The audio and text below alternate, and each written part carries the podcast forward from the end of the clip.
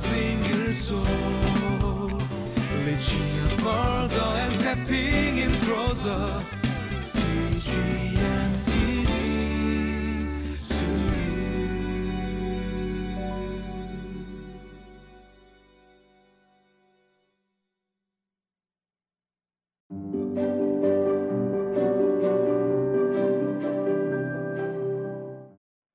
Hello, welcome. Welcome to Living Life. May the Lord bless you as you walk together with Him today.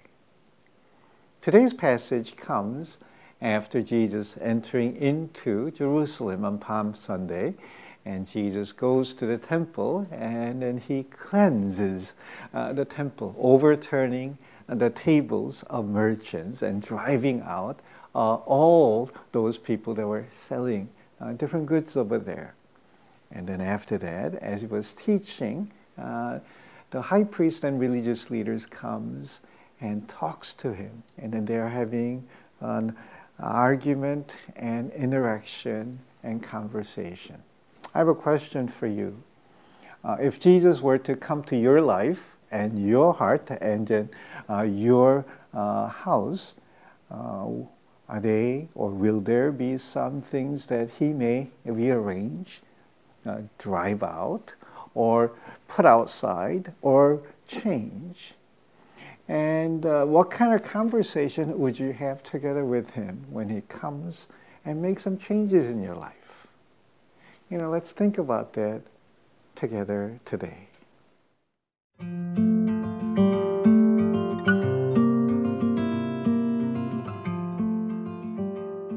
Luke chapter 20, verses 1 through 8. One day, as Jesus was teaching the people in the temple courts and proclaiming the good news, the chief priests and the teachers of the law, together with the elders, came up to him. Tell us, by what authority you are doing these things, they said. Who gave you this authority? He replied, I will also ask you a question. Tell me, John's baptism, was it from heaven or of human origin? They discussed it among themselves and said, If we say from heaven, he will ask, Why didn't you believe him? But if we say of human origin, all the people will stone us because they are persuaded that John was a prophet. So they answered, We don't know where it was from. Jesus said, Neither will I tell you by what authority I am doing these things. This passage uh, comes after Jesus turning the tables and cleaning and the temple, and after Jesus entered into Jerusalem on the Palm Sunday. And, then there, as he was uh, teaching and preaching the good news, and that's what verse 1 says, the religious leaders came and then asked, and challenging but asking questions by what authority are you doing these things?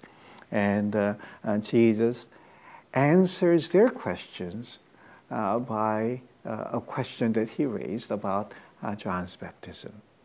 You know, uh, from this passage, uh, let's think about a few things. first one, it's important that you and I see that Jesus here is acting as the Lord of the temple uh, these people, the religious leaders, came and demanded an explanation. Why are you doing this? Because they were in charge of the temple operation, and and they were in charge of uh, sacrifices. But then, and they were also uh, in business of uh, selling the animals that are fit for sacrifice, and thereby making a lot of money uh, too. And then these were the religious leaders, and they were in charge. That's what they thought. But Jesus comes and then driving out all these, and then Jesus telling them, Do not make the house of my father's house uh, a den of robber. And that's what we see in earlier passage. You know, a temple is a place where people offer sacrifice, but, but temple is a place through the sacrifice that's how sinners come and that's how they meet God. But we see here uh, Jesus, and Jesus, who is the Lord of the temple, and then he has come, and then he is showing his authority as he is cleansing the temple. But then also we see that Jesus, who is God, has come and near and to the temple because he wants to meet people uh, that are seeking to come to uh, know and encounter God. We see that Jesus is the Lord of the temple here. And there's another thing that we need to think about. And when these religious leaders asked the question about by what authority are you doing this, and Jesus asked question, tell me, you know, by what authority uh, was uh, John doing his baptism? Was it from heaven or from men? And then these people had to think about it, and they went back, and then they talked about it, because if uh, they say, oh, it's from heaven, uh, they were not really listening and following and considering uh, John's baptism and something that they wanted to fully accept. Or if they say, oh, it's from men, and he was just a nice guy, but he was not from uh, God, and he was not a God's servant or prophet. And because everybody uh, accepted John as a prophet, and then they did not want to be in that situation. You see, Jesus was asking question and then raising and then exposing their inconsistencies and then wrong understanding. You see, John the Baptist, when he came, and then he was a forerunner. And then as he come, and then John was pointing to Jesus. Behold the Lamb of God. Look, he's the Messiah. And then when people and when he really uh, just uh, uh, accepted John and they would have come to know Jesus who was coming and then who John the Baptist was pointing as a Messiah, as a, a God's Messiah that was to come and then they would naturally and respond and accept Jesus as the one that John was pointing. But also, John was saying, Look, the Lamb of God who came to take away the sins of the world.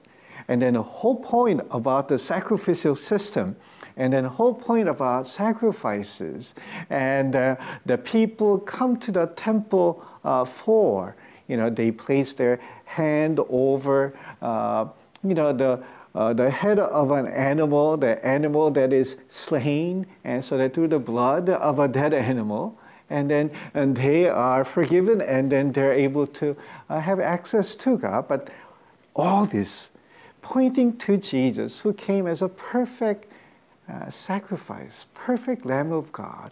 And then if they think, and then if they uh, just reflect on what John the Baptist, his message was about, they will point to Jesus. That Jesus indeed is the sacrifice, the lamb that has come, so that through his death, that everybody, all the sinners, can come and encounter God and meet God. And that's what we think about as we think about Jesus' interaction and question. But there is one more thing that we want to think about, and that is this that Jesus demands. And then people uh, to recognize his authority. And then Jesus was demanding, this is not right and proper.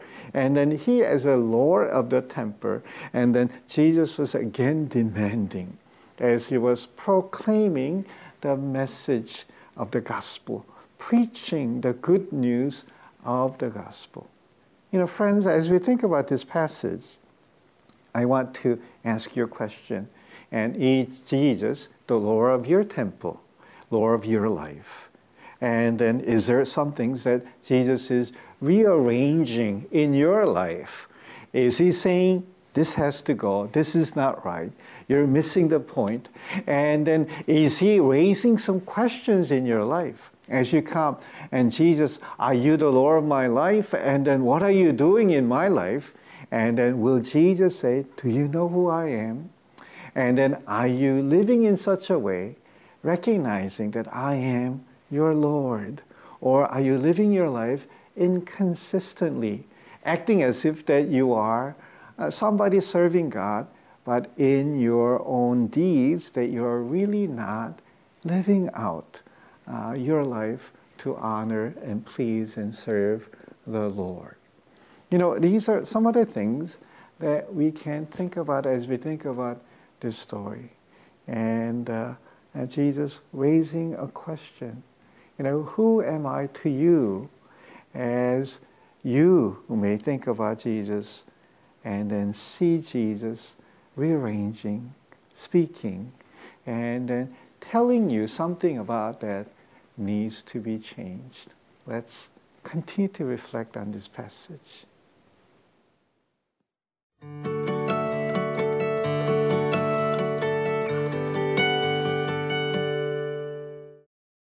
Is Jesus the Lord of your temple? Let's take time today to reflect on the meaning of today's passage. I hope that you will live in such a way, recognizing Jesus as your Lord, as you let Him rearrange your lives, and then as you let Him be the Lord that tells and directs and leads your life for God's glory. Lord, we thank you that you come and then revisits and renews and rearrange our lives. Help us to be sensitive to what you are speaking to us and help us to live our life in obedience and so that we may please you and follow you and honor you. In Jesus' name, Amen.